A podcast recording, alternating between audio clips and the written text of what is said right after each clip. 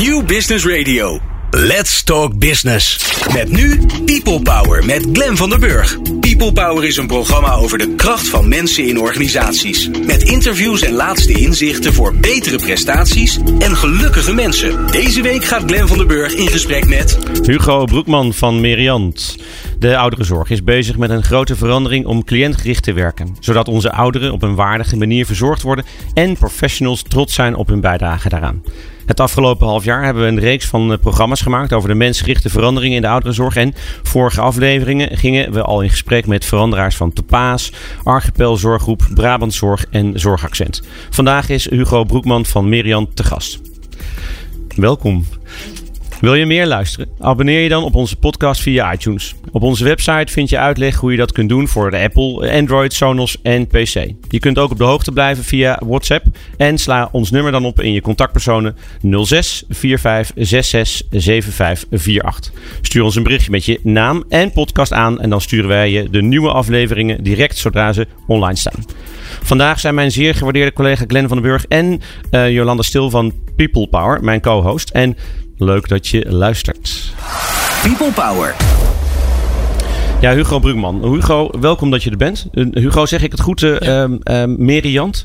Meriant. Meriant. Meriant verleent in Heerenveen, Wolfga en Jubbega liefdevolle zorg aan ouderen en kwetsbaren die als gevolg van lichamelijke klachten, ziekte of geheugenproblemen voor korte of langere tijd zorg en ondersteuning nodig hebben. Cliëntgericht werken, zo heet dat. Hè? En uh, Hugo, waarom is dat nou zo belangrijk, cliëntgericht werken? En wat is dat? Cliëntgericht werken is belangrijk omdat je als je in de zorg uh, terechtkomt in de laatste fase van je leven, dat het toch allemaal niet makkelijk is. Dat er allerlei rafelrandjes ontstaan, uh, zowel voor jezelf, maar ook voor je omgeving, voor je familie, je partner. En uh, ja, dan moet je proberen om het zo goed mogelijk te doen in die laatste fase van het leven. En ja, dat betekent dat je echt moet aansluiten op wie iemand is op dat moment. Dus niet zorgen dat je een standaard product levert, maar dat je kijkt wie ben ik, waar word ik blij van.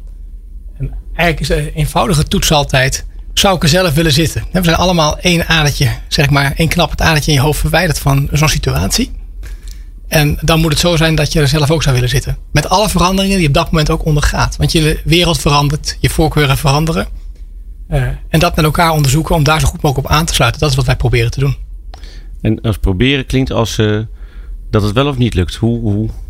Het is lang niet altijd gemakkelijk. Uh, als jij uh, bijvoorbeeld behoorlijke karakterveranderingen hebt en heel, heel, lastig wordt, dan moet je met elkaar uitvinden waardoor je geprikkeld raakt. En waardoor je je toch prettig gaat voelen. Het is niet allemaal een kant-en-klaar recept. Dus daar heb je echt al je professionaliteit voor nodig. En ook moet je goed kijken met elkaar van hoe sluit ik aan op mensen. Mooi. En als ik dat nou eens even naar de praktijk breng, want hè, je vertelt net waarom het zo belangrijk is. En, dat is, en eigenlijk zou je zeggen, het is van alle tijden. Mm -hmm. Toch? Jazeker. Dus in die zin is er niks veranderd. En toch verandert er heel veel. Dus, dus kan je ons daar eens in meenemen wat het nou betekent voor als ik bewoner ben bij jullie? Want die, die, die bewoner kan bij jullie tijdelijk zijn, die kan langdurig zijn. Dus dat, ja. de, de context is voor iedereen verschillend. Klopt. Kan je ons eens wat voorbeelden geven van nou, iemand die inderdaad in die laatste fase van zijn leven zit en die bij jullie terechtkomt? Nou, misschien dat het handig is om even een klein beetje te schetsen van welke beweging we met elkaar hebben gemaakt. Wij waren ja. zeg maar, een redelijk traditionele zorgorganisatie, uh, grootschalig georganiseerd, met allemaal mensen die heel hard hun best deden om het zo goed mogelijk te doen. Dat is ook van alle tijden. En zorgverleners die heel hard werken om, het, uh, om maar uh, tegemoet te komen aan mensen's wensen. en aan de andere kant zie je dat mensen ook heel erg veranderen. Dus wat we, waar we mee begonnen zijn, is eerst eens met bewoners, met hun familie, met de vrijwilligers en met de collega's rond de tafel te gaan van wat is nou goede zorg? En er zijn een aantal dingen, ja, die zijn gewoon logisch. Hè? Dat je kamer schoon is, dat je op tijd je pillen krijgt en dat soort zaken. Ja. Maar er zijn ook zaken die het leven nog net een beetje fleur kunnen geven. En dat is voor iedereen anders. Voor de een is dat muziek, voor de ander is dat naar buiten kunnen. Uh, of muziek en naar buiten kunnen. Uh, weer andere mensen vinden het heel leuk om hele grote evenementen mee te maken. Anderen willen het juist heel kleinschalig. En dat ligt ook een klein beetje aan wat, je, wat jou, bij jou past op dat moment in jouw ja. leven. Ja. Dus jullie zijn eerst met elkaar in gesprek gegaan. Ja. Met eigenlijk alle betrokkenen ook. Ja. Of eerst eigenlijk uh, met alle hulpverleners? Nee, eerst met alle betrokkenen tegelijk. Ja. Uh, in, in wat grootschalige sessies. En daarna zijn we dat weer gaan doen op huiskamerniveau. Hè. Dus we zijn zeg maar, de zorg gaan organiseren in huiskamers van uh, negen mensen. Ja. en daar hebben we gekeken met die groep mensen. wat bij die groep mensen past en bij die familie, die vrijwilligers en die collega's.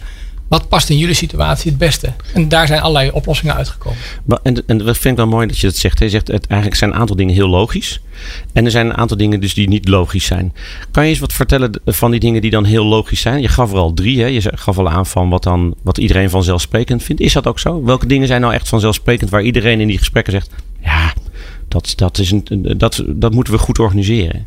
Ja, Kijk, het is heel vaak uh, ook even de ogen open gedaan hebbend, uh, of krijgen. Van wat belangrijk is voor iemand. En uh, als je met elkaar het heel prettig vindt en al jarenlang om tien uur de koffie drinkt. dan denkt iedereen dat dat een gewoonte is, dat iedereen dat prettig vindt. Maar er zijn mensen die om vijf uur s ochtends wakker worden en dan graag al de dag willen beginnen. Er zijn ook mensen die graag tot elf uur willen uitslapen. Dat merkte ook op bewonersvakanties. Dan zag je ineens die verschillende dagritmes komen. Nou, waarom zou je in die laatste fase van je leven niet gewoon eigenlijk altijd vakantie hebben? Altijd zondag hebben? Ja, ja precies. Nou, ja. En, uh, dat is eigenlijk wat we proberen te doen. Dus daardoor veel meer aan te sluiten. En soms past dat niet helemaal met behandelingen. Dus daar moet je ook nog een beetje naar kijken. Maar bijvoorbeeld ook, wanneer komt de fysiotherapeut? Die komt op het moment dat het bij jouw dagritme past. En niet op het moment dat het bij de fysiotherapeut past. Ja. Eigenlijk, net zoals je dat van huis, thuis, als je thuis woont, dat doet. Ja. Probeer het ook gewoon in zo'n uh, in zo'n uh, verpleeghuissetting te doen. Ja, mooi. Waar loop je dan nou tegenaan? Als je dat wil gaan doen. Want, het, want je, je hebt een aantal betrokkenen. Het zijn de mantelzorgers, de bewoners, vrijwilligers, medewerkers. Eh, dus verschillende facetten die die context uh, invloed hebben op die context. Dus waar loop je dan tegenaan? Als je ja. zegt, we gaan het zo doen zoals die... En elke dag moet een feestje zijn. Elke dag is een zondag. Nou, elke dag wordt geen feestje. Want uh, ik zei al, je zit in de, uh, vaak met de rafelranden van het leven. En net zoals iedereen heeft, iedereen wel een dag die het wat minder voelt. En zeker als je ook nog lichamelijk ziek voelt, dan kan het best een dagje minder zijn. Ja. Maar we proberen het beste ervan te maken met elkaar. Ja. Uh, waar je tegenaan loopt, is dat je met elkaar gewoontes moet veranderen die al heel lang bestaan. Maar ook beelden. Hè? Dus zeg maar, als iemand bij ons komt wonen vanuit een thuissituatie, dan is dat heel vaak dat het eigenlijk dat thuis alles aan gedaan is om zo lang mogelijk thuis te blijven wonen. En dat betekent dat mensen eigenlijk ook ja, uh, bijna afgedraaid uh, naar ons toe komen. Zowel de bewoner die verhuist naar ons als de partner. Want die heeft echt zijn, zijn best gedaan, of de familie heeft echt het best gedaan, een mantelzorgsysteem. Dus dat zou mooi noemen. Maar het zijn eigenlijk allemaal gewoon mensen die keihard hun best hebben gedaan om te zorgen dat iemand zo lang mogelijk thuis kan blijven wonen. Mm -hmm. Nou, en dat probeer je, dus daar moet je dan ook een beetje naar kijken. En aan de ene kant moet je ook zorgen dat je mensen wel meteen erbij betrekt. Hè? Want het is niet zeg maar zo, hier is vader of hier is moeder of uh, mijn man of vrouw en het is goed. En je blijft dat contact houden. Maar je moet aan de andere kant ook respect hebben voor het feit dat die mensen even tijdelijk ja, bijna uh, overspannen zijn van Ja. zo lang mogelijk het uh, goed gedaan hebben thuis. Ja. Nou, dat probeer je bij elkaar te brengen. Maar het heeft ook gewoon te maken met onze eigen overtuigingen. We hebben in de zorg, en dat geldt eigenlijk overal in de zorg wel, is men heel lang, heeft men goed gewerkt. Als men hard gewerkt heeft, hard gerend heeft. Mm. Terwijl juist het vertragen van het moment het belangrijkste is. Het kan heel gunstig zijn om even, uh, even iets, iets niet te doen. En even gewoon een gesprek aan te gaan. Even echt contact te maken. Dat maakt die dag voor iemand veel mooier. Uh, en uiteindelijk levert dat ook nog weer, naast die kwalitatief betere dag, ook nog weer veel minder zorgvragen op. Want uh, wat je heel vaak ziet, dat mensen zorg nodig hebben als ze onvoldoende aandacht krijgen. Dat vertragen, hoe leer je dat? Dat is permanent met elkaar in gesprek gaan. En uh, ook iedere keer je er zelf weer, uh, weer, op, uh, weer, weer, op toetsen. we hebben heel veel dingen tegelijk gedaan toen we die verandering aangingen. Daar zijn we twee jaar, twee jaar geleden mee begonnen. En wat we toen hebben gedaan is eigenlijk ieder team ook laten begeleiden door een teamcoach. we zijn tegelijk ook begonnen met opleiden van mensen in de praktijk. Maar die mensen stelden ook iedere keer weer de vragen. Dus dat, dat versterkt elkaar heel mooi. Dus je probeert zeg maar, aan allerlei dingen tegelijk te gaan werken. Maar we hebben ook wat ze een zorgleefplan noemen uh, veranderd. Door eerst met één A4'tje te beginnen van ik één opslag. Wie ben ik? Wat vind ik belangrijk? En als medewerker. Als mens, als, als, als, als bewoner. En dus de medewerker wordt als het ware, als het ware gedwongen om het vanuit de bewoner te schrijven. Nou, dat maakt dat je een heel andere verbinding maakt met elkaar en inlevingseffecten krijgt. En Hugo, als ik. Uh, ik, ik, vond het een mooie vraag. Want, en ik dacht meteen aan. Wat heb je nou zelf moeten uh, veranderen daarin? Wat heb jij zelf moeten veranderen om, om daarin mee te gaan? Ja, eigenlijk gewoon iedere keer je bewust zijn van uh, het feit dat iedereen heel goed zijn best doet. Dat iedereen ook anders is. En dat je daar iedere keer naar blijft kijken. en ook niet denkt dat je het allemaal weet, maar iedere keer in de, in de rollen stapt van iedereen die in zo'n proces betrokken is. Dat klinkt misschien wat vaag, maar ehm, wat ik daarmee bedoel is van begrijp waarom ook die medewerker die twintig jaar lang op een bepaalde manier heeft gewerkt en dat met al zijn, zijn passie heeft, doet, nog steeds doet. Ja. Uh, dat je daar ook van begrijpt waarom die op de verandering reageert. Jij hebt dat waarschijnlijk twintig jaar ook anders gedaan. Of ben je altijd zo'n zo'n zo'n zo'n leider geweest die, die de ruimte gaf aan mensen, die een dialoog ging? Uh, dat kan hè, dat, je, ja, dat dat altijd je stijl is geweest. Ik probeer dat wel. Of ik dat helemaal in het begin van mijn carrière heb gedaan, dat weet ik niet. Zou je ja. mensen moeten vragen die toen onder hebben geleden. Maar, Ja, maar, dat, dat, is leiderschap. Ja, dat is, ja, ja. maar uh, nee, ik probeer dat wel altijd. Er zit enorm veel wijsheid, enorm veel kracht, enorm veel kennis in een organisatie. En dat is eigenlijk altijd jouw overtuiging geweest? Ja, ja. en uh, als je dat naar boven weet te halen. En aan de andere kant moet je ook inkaderen hoor. Want uh, anders dan raken mensen ook lost. Hè? Dus vandaar ook met elkaar samen die, die stappen maken. Ja. Uh, even daaruit werken. Dus deze tijd past eigenlijk nog beter bij dan, dan, dan het verleden? Wellicht, wellicht, ja. Mooi. Dankjewel. We gaan zo door naar, het, uh, naar dit nummer. Uh, en dan gaan we eens kijken van hoe doe je dat nou eigenlijk? Hè? Want je vertelt waarom het zo belangrijk is en waar je tegenaan loopt. Maar waar wij heel benieuwd naar zijn is hoe doe je dat nou als, als organisatie, ook als leidinggevende. Dus tot zo. People Power. Inspirerende gesprekken over de kracht van mensen in organisaties. Ja, Hugo, Hugo Broekman van Meriant. We hebben het net gehad over de verandering in die ouderenzorg en waarom die uh, zo belangrijk is. En waarom die, die beweging van cliëntgerichte zorg um, een trend is, gelukkig, die niet meer te veranderen is. Maar ik me, wat ik me heel goed voor kan stellen is dat de luisteraar denkt van ja, oké, mooi, dat snap ik. Wat, dat, dat, die context snap ik ook als ik uh, denk aan mezelf of als mijn, aan, aan mijn ouders. Maar hoe doe je dat nou binnen zo'n grote organisatie? Hoeveel mensen werken er bij jullie? Uh, ja, du duizend mensen ongeveer. En uh, ja, 700 vrijwilligers. Die wil ik ook nooit vergeten, want die werken nee. heel hard mee. Ja. Dus dat betreft een behoorlijke groep mensen. Dus 1750 man die mee moet in een... Uh, mee mag. Ik weet niet hoe dat gaat, maar die mee mag in een verandering. Dus hoe doe je dat nou?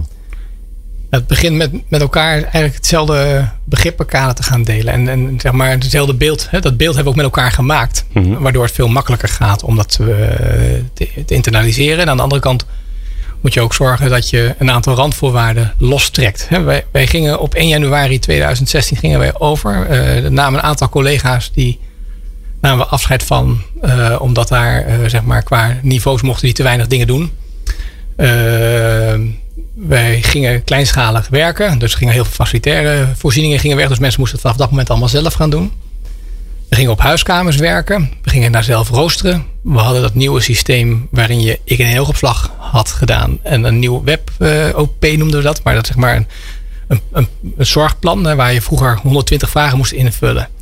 Uh, allemaal, altijd. Uh, hadden we nu alleen nog maar de vragen die relevant waren voor de, voor de zaken die voor jou belangrijk waren. Op welzijnsgebied, maar ook op ziektegebied. Mm -hmm. Kortom, een heel andere manier van werken. En dat hebben we gewoon met een Big Bang gedaan. Wel goed begeleid. Dus we zijn van tevoren begonnen. Mm -hmm. Ja, en het is heel veel met elkaar in gesprek zijn. Dus na die grote sessies waar we met elkaar het totale plaatje hadden bepaald, zijn op iedere huiskamer allerlei soep- en broodjesbijeenkomsten, noemen we dat, uh, geweest. Waarin met bewoners, met familie, met medewerkers gesproken is, vrijwilligers gesproken is over hoe gaan we het op deze locatie doen. Dus het werd ook echt van de locatie. En dan zag je soms hele verschillende dingen. Uh, de ene locatie ging meteen ook zelf koken. Er waren ook locaties dat nog niet aandurfden.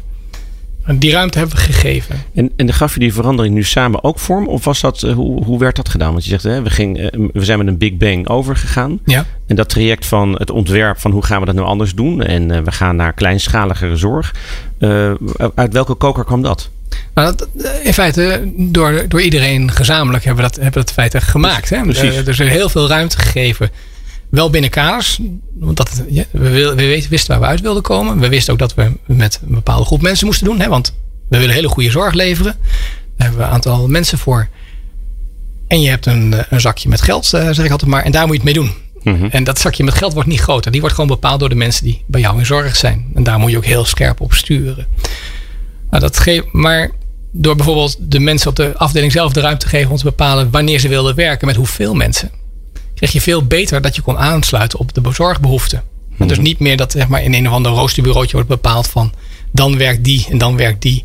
Nee, dat team bepaalt wat is voor ons makkelijk het, het beste rooster. En daar wordt nog steeds mee doorgeëxperimenteerd. Dus bijvoorbeeld, we hebben in de zorg heel vaak een zogenaamde korte dienst. Nou, die is voor sommige mensen heel erg fijn. Want die hebben dan de ruimte om het om hun privéleven heen te plooien. Maar voor anderen is het een drama. Die moeten heel vaak komen om hun contract vol te krijgen. Nou, er is ook een afdeling waar men nu met alleen maar nog lange dienst is gaan werken. Nou, dat blijkt daar heel goed te werken. Geeft heel veel rust voor de bewoners. Geeft rust voor het team. Dus ja, je probeert zeg maar dan ook heel veel eh, daarin de ruimte te geven. En, en, en aan de andere kant ook goed te kijken van wat is er nodig in die relatie tussen die bewoner en die verzorgende. Want daar wordt uiteindelijk die zorg gemaakt. Hè? Tussen die verzorgende en die bewoner. En de familie daar omheen zit. Ja. En als je, je, je noemde net één oogopslag. Wat is, wat is één oogopslag? Ik en een oogopslag, dat is eigenlijk een plaatje waarin wordt geschre- geschreven wat jij belangrijk vindt. Dus wil je met je voornaam worden aangesproken? Eh, wat zijn je hobby's? Eh, wat zijn ook je problemen die je hebt eh, met, met, met bijvoorbeeld je gezondheid? Of, wat vind je prettig? Vind je geluid om je heen prettig? Of wil je juist heel veel rust hebben? Nou, dat soort dingen die voor jou van belang zijn. Welke muziek word je blij van? Welke programma's word je blij van? Waar kom je vandaan? Zodat ik als, als zorgverlener, om het zo maar te noemen, in één oogopslag weet: dit is Ja. mevrouw Jansen. En Ja. mevrouw Jansen wil het zo. Het Ja, in één hebben. A4'tje kun je het zien. En dan kun je gewoon eh, dan kun je daarop aansluiten. Oké, mooi. Ik wil nog even terug. Want je zei, eh, ik ben altijd zo gefascineerd door die dialoog. Hè? Want dat is wat ik erin hoor. Wat je Ja. zegt, we zijn met elkaar in gesprek gegaan. Ehm, in het begin waren dat grote bijeenkomsten. Hè? Met, met, met alle stakeholders bij elkaar, om het Ja. maar zo te noemen. Houden jullie dat nog steeds vol? Hoe doe je dat? Want dat nee, is, we, we maken het klein. Ehm, want er wordt heel vaak over de zorg gezegd: de zorg is slecht of de zorg is goed. Mhm. Ehm, of eh, in dat huis is het goed of niet goed. Nee, het is heel vaak in een bepaalde context loopt iets heel goed of in een bepaalde context loopt iets heel slecht. En dus proberen we iedere keer ook namen en rugnummers erbij eh, te halen. Om ervoor te zorgen dat je het hebt over een concrete situatie. Dat je ook aangrijpingspunten hebt om die concrete situatie te verbeteren.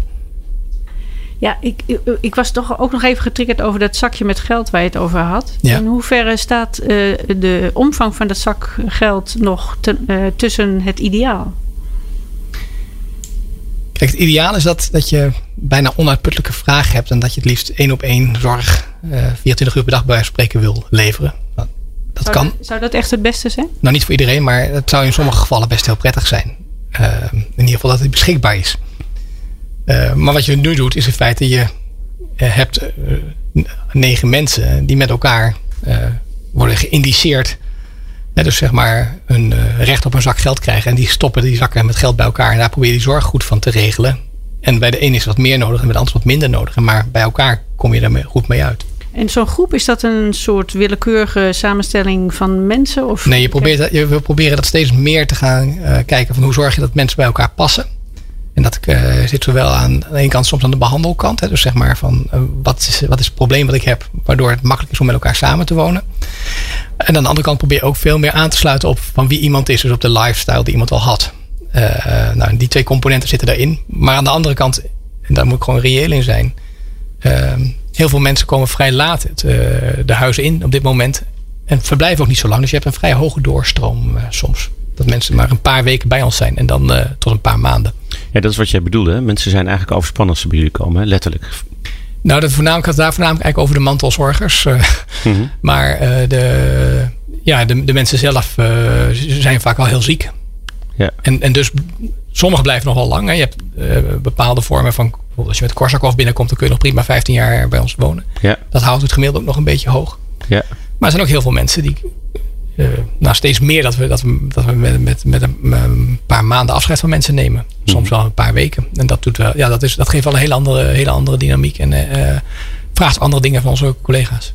We hebben het nu eigenlijk over het stuk waardigheid. Hè? Want Ja. jullie zijn onderdeel van die beweging waardigheid en trots. Ehm, maar hoe, hoe geef je die trots nou vorm? Voor die professional. Wat heeft hij nodig? Ehm, dat zijn soms hele kleine dingen. Eén, er is heel veel ruimte om dingen te doen. En ehm, dan zie je uiteindelijk in de ogen van mensen wel of het aanslaat of niet. Mhm. Ehm, toen we zelf gingen koken, waar, waar was er, het voorbeeld gebruik was vaker, maar het was een mevrouw die eigenlijk niks meer zou kunnen volgens iedereen. En die ging tien soepballetjes draaien. We deze twee uur over. Mhm. Maar die tien soepballetjes, die maakten dat ze en een lach op haar gezicht had. eh, waar ze normaal vier keer belden om naar de wc te willen. Was ze nu maar één keer, namelijk 's ochtends en daarna hoefde ze niet meer. Want ze had gewoon namelijk iets te doen waar ze zich in kon vinden en waar ze zich deel van de groep voelde. Mhm. Eh, het zit in eh, kleine dingen als ehm, dat mensen op een dakterras in een tuin zitten. Maar het zit ook in dingen dat mensen, collega's, in een eh, in het geval iemand aan het overlijden is, een mevrouw die heel graag buiten wilde zijn. Die mevrouw eh, drie dagen met hun familie op het dakterras laten waken. En, en, en eh, dat daar gewoon het leven, ook met de kleinkinderen van andere mensen, daaromheen doorgaat. En Mhm. dat, eh, dat krijg je terug, zowel van de, van de, van, van de mensen zelf als van de familie. Als, als, ja, dat, dat, daar doe je het als zorgverlener voor. Je had het ook over vertragen. En het klinkt. eh, En, en, dat de, de waardering voor het werk. eh, Eerst zat in het hele harde werk. Hè, en de voldoening van. Nou, ik heb hard gewerkt. Maar die krijgt dus heel anders vorm. Dus, die, hè, dus de mensen zijn. eh, die moeten opeens gaan luisteren en andere dingen. Hoe is die. Ja, ik weet niet zo goed wat mijn vraag is, maar dat viel me op. Ik dacht, ja, de, de, ik kan me voorstellen dat je. Als je altijd gewend bent, het gaat over. Eigenlijk is mijn vraag gaat over patronen. Je bent altijd gewend om het op zo'n manier te doen. Daar haal je bevrediging uit. Daar wist ik ook van. Nou, daar konden we een duim voor eh, naar elkaar opsteken. Goed Ja. gedaan. En nu, en nu eh, is dat heel anders. Geef hem, is, is de medewerkerstevredenheid gestegen in dat opzicht? Ja, fors. Fors. Ja. Ah, kan je daar wat meer over vertellen? Ja, nee, eh, wij- kwamen van, van vrij, vrij veel ontevredenheid naar eh, twee jaar geleden een gemiddelde tevredenheid. En eh, door de laatste onderzoeken zie je dan gaan we echt de goede kant op. Heel fors de goede kant op. Ja. Dus, en dat verschilt ook nog wel per afdeling. Hè. Dus ik zeg ook niet dat het bij iedereen al eh, Geland is. geland. Nou ja, en soms zit ook systeem in de afdeling. Nou, dan moet je dan met elkaar over in gesprek. Dat doe je dan ook. Ehm, maar de algehele cliënttevredenheid is heel erg fors omhoog gaan. Dat is het allerbelangrijkste. En eh, daarmee ook de, eh, en de collega's zijn ook veel meer tevreden. Dus eh, En welk aspect zijn ze dan het meest tevreden over? Want ik, ik kan me voorstellen dat je meet op een aantal elementen. ja, er zitten een aantal elementen in. Ehm, regelvermogen wordt wel gewaardeerd. Dus heel veel dingen om te doen. Ruimte om te ontwikkelen.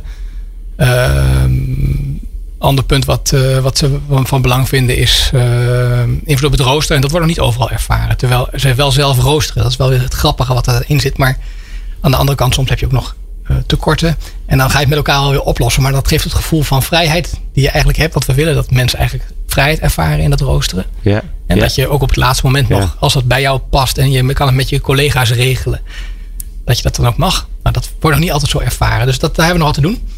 Eh, en een ander punt wat we daar nog te doen hebben is eh, dat het ook heel vaak meteen symbool staat voor als je daar elkaar niet op durft aan te spreken, Hmm. durf je elkaar wel op andere dingen ook aan te spreken. Nou, daar zie je wel een beetje correlatie tussen. Ja. Ik, zou, ik zou daar graag eh, op willen aanhaken. Want ik hoor heel veel gesprek en, en samen. En, maar is er ook een moment waarop je gewoon met een botte bijl iets eh, moet regelen? Eh, er zijn wel mensen die ontdekken dat ze eh, zich niet meer thuis voelen in het Meriant zoals we aan het worden zijn. Dus we hebben wel een aantal mensen die weggaan.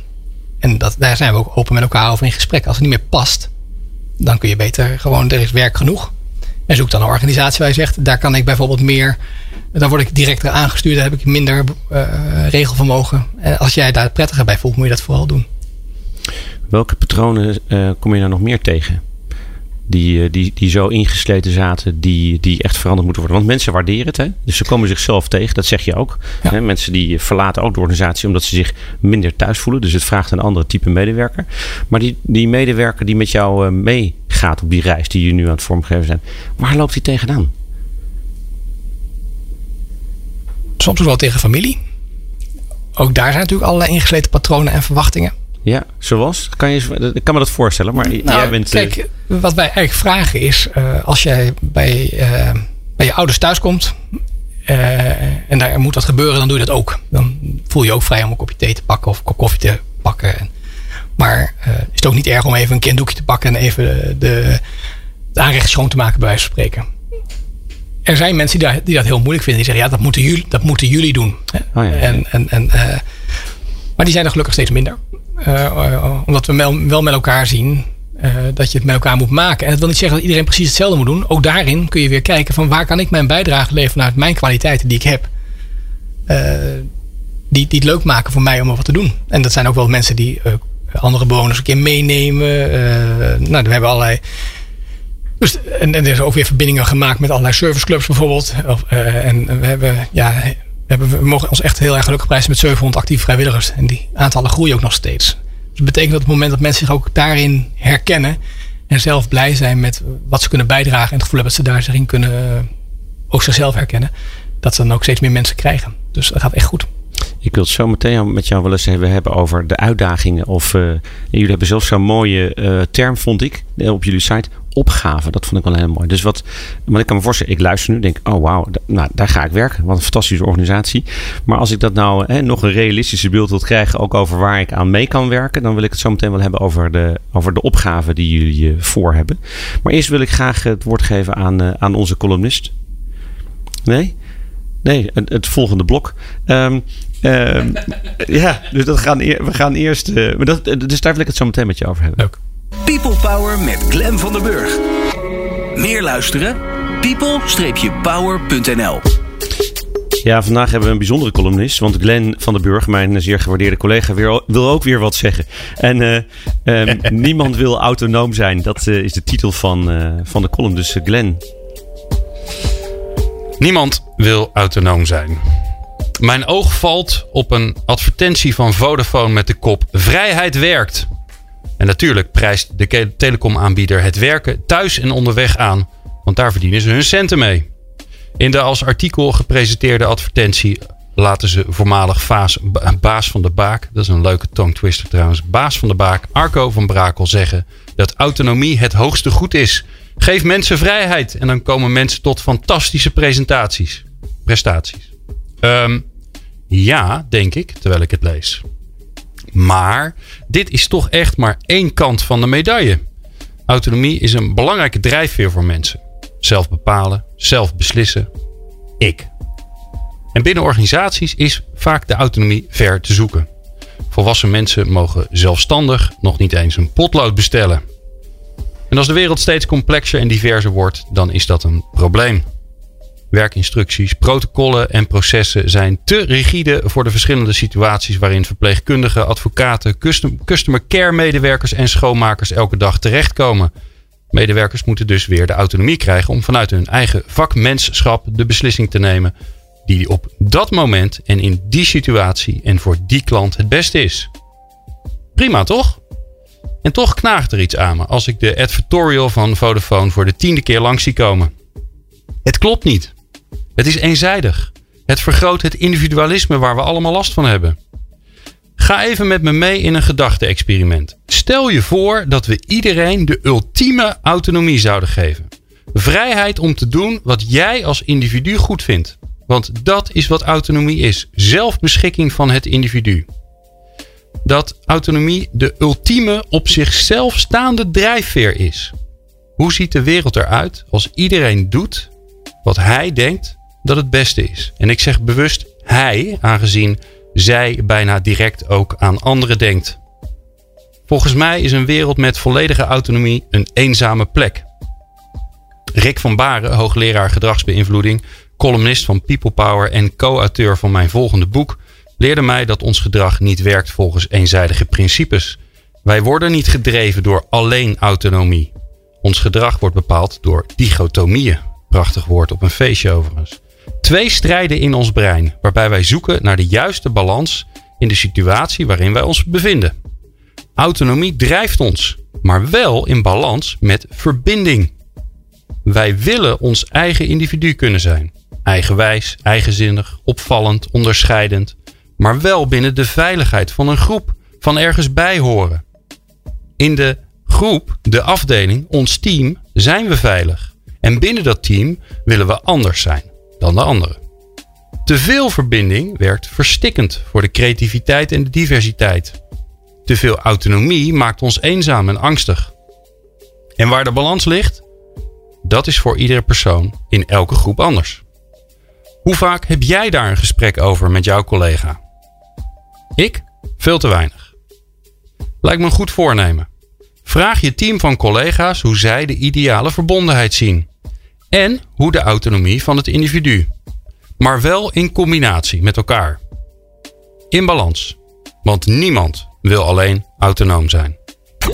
People Power. Inspirerende gesprekken over de kracht van mensen in organisaties.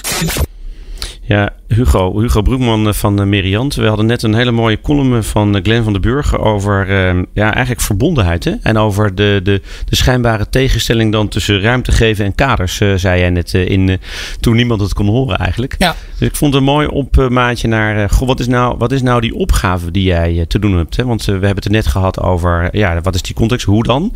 En, en als, ik, als ik bij jullie zou willen werken, wat is dan die opgave die jullie te doen hebben? Dus waar, welke tegenstellingen kom je allemaal tegen? Nou, om hele concreet te noemen. We zijn bezig in Wolvengaan zogenaamde beleeftuin aan te leggen. En eigenlijk de bedoeling van die beleeftuin is dat we op termijn mensen die uh, in een gesloten stuk van het huis zitten, dat die gewoon naar buiten kunnen lopen. Waardoor het gevoel van opgeslotenheid verdwijnt. Ah, ja, ja, ja. Uh, maar dat is best spannend, want als je als verzorgende altijd hebt geleerd zo dicht mogelijk iedereen bij je te houden. Uh, om ook te kijken of het niet fout gaat. Hoe doe je dat dan? En zeker als die tuin ook nog open is voor de rest van de Wolvengaarse gemeenschap. Uh, en schoolkinderen daar kunnen komen. En dat in principe met visuele middelen is afgezet. In plaats van dat het echt met grote hekken is. En dat je dan moet vertrouwen op een stukje domotica om te kijken als iemand wandelt. En aan de andere kant daar, het mooie voor iemand is dat hij zich nu opgesloten voelt. Want we hebben ook mensen die zich echt opgesloten voelen. En dat is echt vreselijk. Ja. Maar soms kan uh, een huiskamer en het in een huiskamer zijn en die omgeving heel klein maken ook weer heel veilig zijn. Ook voor de bewoner heel prettig zijn dus eigenlijk. Nou, hoe doe je dat? Hoe ga je daarmee om? En hoe schat je dat in? Dat, vraagt heel van je professionaliteit als, als zorgverlener, maar ook heel veel lef. Ja, dat is het eigenlijk Want vooral. uiteindelijk niemand, uh, iedereen zegt ja, dat is een prachtig idee, maar liever niet in mijn dienst. Hè? Nee, ja, ja, dus je ja. moet met elkaar gaan uitvinden hoe gaat dat werken, hoe functioneert dat. En, en dat is zo daar stap voor stap met elkaar op zoek en op onderzoek uitgaan. Ja. Werkt dat? En Hugo, als het dan misgaat, hè? want dat is natuurlijk ook wat erin zit. In, Ja. in de zorg voorkomen dat er dingen misgaan. Het zijn kwetsbare mensen, daar zorg je voor. En da- daar heb je ook de verantwoordelijkheid over. In ieder geval zo voelt het, kan ik me voorstellen. Zeker. Nee, dit voel je zeker. Eh, maar door, door het leven meer echt te laten zijn in de laatste periode, waarbij je toch meer ja, aansluit op wat mensen gewend zijn, loop je ook meer risico dat er iets gebeurt wat je niet wil wat er gebeurt. Hoe ga je daarmee Zeker, om? maar was een meneer die heeft twaalf jaar bij ons gewoond. Eh, die ging iedere dag erop uit. Met een risico dat er wat mis zou gaan met hem. Dat hadden we goed met hem en zijn partner besproken. En er is uiteindelijk ook wat misgegaan. Eh, die meneer is- heeft ongeluk gekregen. We wisten met elkaar dat het kon gebeuren, al die twaalf jaar. Maar het alternatief was dat die meneer twaalf jaar lang als een soort gevangene had moeten leven. Terwijl hij prima in staat was om naar buiten te gaan. Alleen met het risico dat er een keer, als hij eh, iets zou krijgen, dat hij zichzelf niet meer eh, overeind zou kunnen. En hij ging vaak naar afgelegen gebieden toe. En dan zou hem wat kunnen overkomen. Dat risico neem je met elkaar. En als het zich voltrekt, blijft het vreselijk. Het is echt een heel erg rot moment. En, dan, eh, en aan de andere kant weet je dat je twaalf mooie jaren hebt gegeven binnen de beperkingen die die persoon toch al eh, kreeg in zijn leven. Ja. Maar ik kan me voorstellen dat, dat het is. ehm, dat vraag jij nu ook, of sterker nog, de manier waarop jullie gaan werken. Zorg, eh, daarbij vraag je dat ook van de, van, van de collega's, van de, van de verpleegkundigen, van de, van de verzorgenden. Dat zij die afweging gaan maken. Ja, maar die wordt nooit alleen door een verzorgende of dat wordt altijd samen gedaan met een, met een, met een behandelaar, dus of een eh, specialist oude geneeskunde met de familie erbij. Eh, dus we maken met elkaar die afwegingen. Ja, en ook de verzorgende wordt natuurlijk wel gevraagd om bepaalde verantwoordelijkheid te nemen. Die is niet gering. Het is echt wat dat betreft een zwaar vak. Eh, en aan de andere kant moet je er ook gewoon staan vanuit mijn, eigen rol. Op het moment dat er wat misgaat, eh, moet je er ook zijn voor die mensen. En wat doe jij dan? Nou, gewoon zorgen dat je dichtbij bent en echt even in contact komt met elkaar. Hoe heeft die familie dit ervaren uiteindelijk? Want dat vind ik wel een mooie. Eh, op het moment dat er iets gebeurt, is er altijd. eh, eh, er zijn dan, we hebben een paar van dit soort gevallen, die melden we ook overigens altijd meteen bij de inspectie, om gewoon daar heel transparant in te zijn. Maar eh, die ervaring van die familie, eh, op dat moment is natuurlijk eerst even de pijn. Eh, maar we wisten dat het kon gebeuren. En toch voel je de pijn. Maar dat is gewoon de pijn van de rouw. En die moet je ook gewoon respecteren. Ja. Ja. Jeetje, ja. Dat, zo'n, zo'n, zo'n, ehm, ik kan me zo'n setting zo goed voorstellen. Ik, want ik, ik moet even aan mijn eigen situatie denken. Met, met, eh, waar ik een zoon heb van vijf. En daar geldt natuurlijk hetzelfde voor. Precies hetzelfde. Toch? Dat je los Ja. moet laten terwijl je zegt, eh, er kan van alles gebeuren. Maar ja, altijd maar voorzichtig, pas op en alles beschermen. Dat is, dat is niet goed voor dat kind. Dus je moet het, het is een balans eigenlijk. eh, maar dat kan je wel zelf bepalen. Maar dan moet je met je partner doen. En met, dat, dat vind ik, vind ik Ja. wel een mooie. Ja. Ja, En, de- dus eigen regie is in die zin dus ook helemaal geen, geen, geen eh, loze kreet. Je probeert echt zoveel mogelijk dat bij de persoon te laten. Maar wel binnen de grenzen die passen bij, bij, de, bij de levensfase van die persoon. En hoe help je dan de, de verpleegkundigen, jou, jouw collega's, om dat te leren doen? Want dat, dat deden ze. Vroeger was dat er niet, of het was er veel minder. En nu wil je dat veel meer. Ja, nou daar hebben we veel, daar, ook daar weer. eh, eh, je hebt morele beraden. Eh, als er zoiets gebeurt, is dat ook met elkaar doorspreken. Hebben we het goed gedaan? Als een Dat keer heet een moreel beraad. moreel beraad. Oké. is dat een vakterm of is dat door jullie? Nou, ik weet het. Voor mij wordt het meer gebruikt in de zorg. Maar Oké. Wij houden ook eh, bijvoorbeeld wel wat we noemen pizza colleges. Waarbij we een onderwerp pakken eh, waar allerlei dilemma's in zitten die we met elkaar gaan bespreken. En is altijd een hele hoge opkomst van eh, onze verzorgenden en verpleegkundigen. Die zijn gewoon open. En dat is s'avonds met pizza. Met pizza, ja. Of 's middags met pizza. Maar in ieder geval... Maar dit is wel maar even. Dit, ik, ik, ik, ik tik hem even in de muur. Hè. Ik zet hem even vast. Het is s'avonds met verzorgenden die dan Ja. eigenlijk geen dienst hebben. Ja. En die komen dus Ja. naar die pizza bijeenkomst. Hoe krijg je dat voor elkaar? Want ik hoor zo vaak de mensen zeggen. Ja, weet je, die mensen die, die, werken al zoveel. Die zijn al zo moe. En die, en die doen al zoveel. En dan gaan we ze ook nog vragen om te komen. Dat, doet, Ja. dat, dat gaat nooit werken. Eh, ja, dat is natuurlijk altijd, dat blijft spannend. Eh, maar dat 70 mensen komen iedere keer. Dus in die zin, eh, en soms hebben we onderwerpen 140 mensen over in gesprek willen. Nou, dat zegt heel veel over de betrokkenheid van onze collega's. Ik denk dat dat daar eigenlijk voornamelijk bij moeten le- leggen. Eh, en zorgen dat je met elkaar relevante, relevante sessies hebt. Dus dan is het een college waar eigenlijk wel. Ga je dan wel met elkaar in gesprek? Ja. Of is het vooral luisteren? Nee, ook in gesprek. Ook met tafels die dan, eh, waar je het onderwerp weer pakt. Ehm, vragen stellen. Het varieert een beetje. Iedere keer weer in iets andere vorm. Maar dat, Ja. het varieert. Ja, mooi. Dus En wie organiseert dat dan bij jullie? Eh, dat wordt of aan de hand van een, van een item wat voorkomt georganiseerd. Eh, of een collega die, die ergens, bijvoorbeeld een collega met palliatieve zorg bezig, die vond dat belangrijk. Nou, die organiseert dan zo'n pizza college. Op die manier gaat dat. Ja, want buiten te organiseren, wie zorgt dat hetgeen wat daar eh, gepakt is ook daadwerkelijk eh, verder opgepakt wordt? Heel veel dingen liggen al wel vast. We, in alle, wij hebben een enorm mooi ondersteuning, dat heet Kenner. Waarmee we zeg maar, mensen heel praktische kennis kunnen vinden. Eh, dat is eigenlijk alles vertaald naar, naar de praktijk. De protocollen en, en de manier van werken.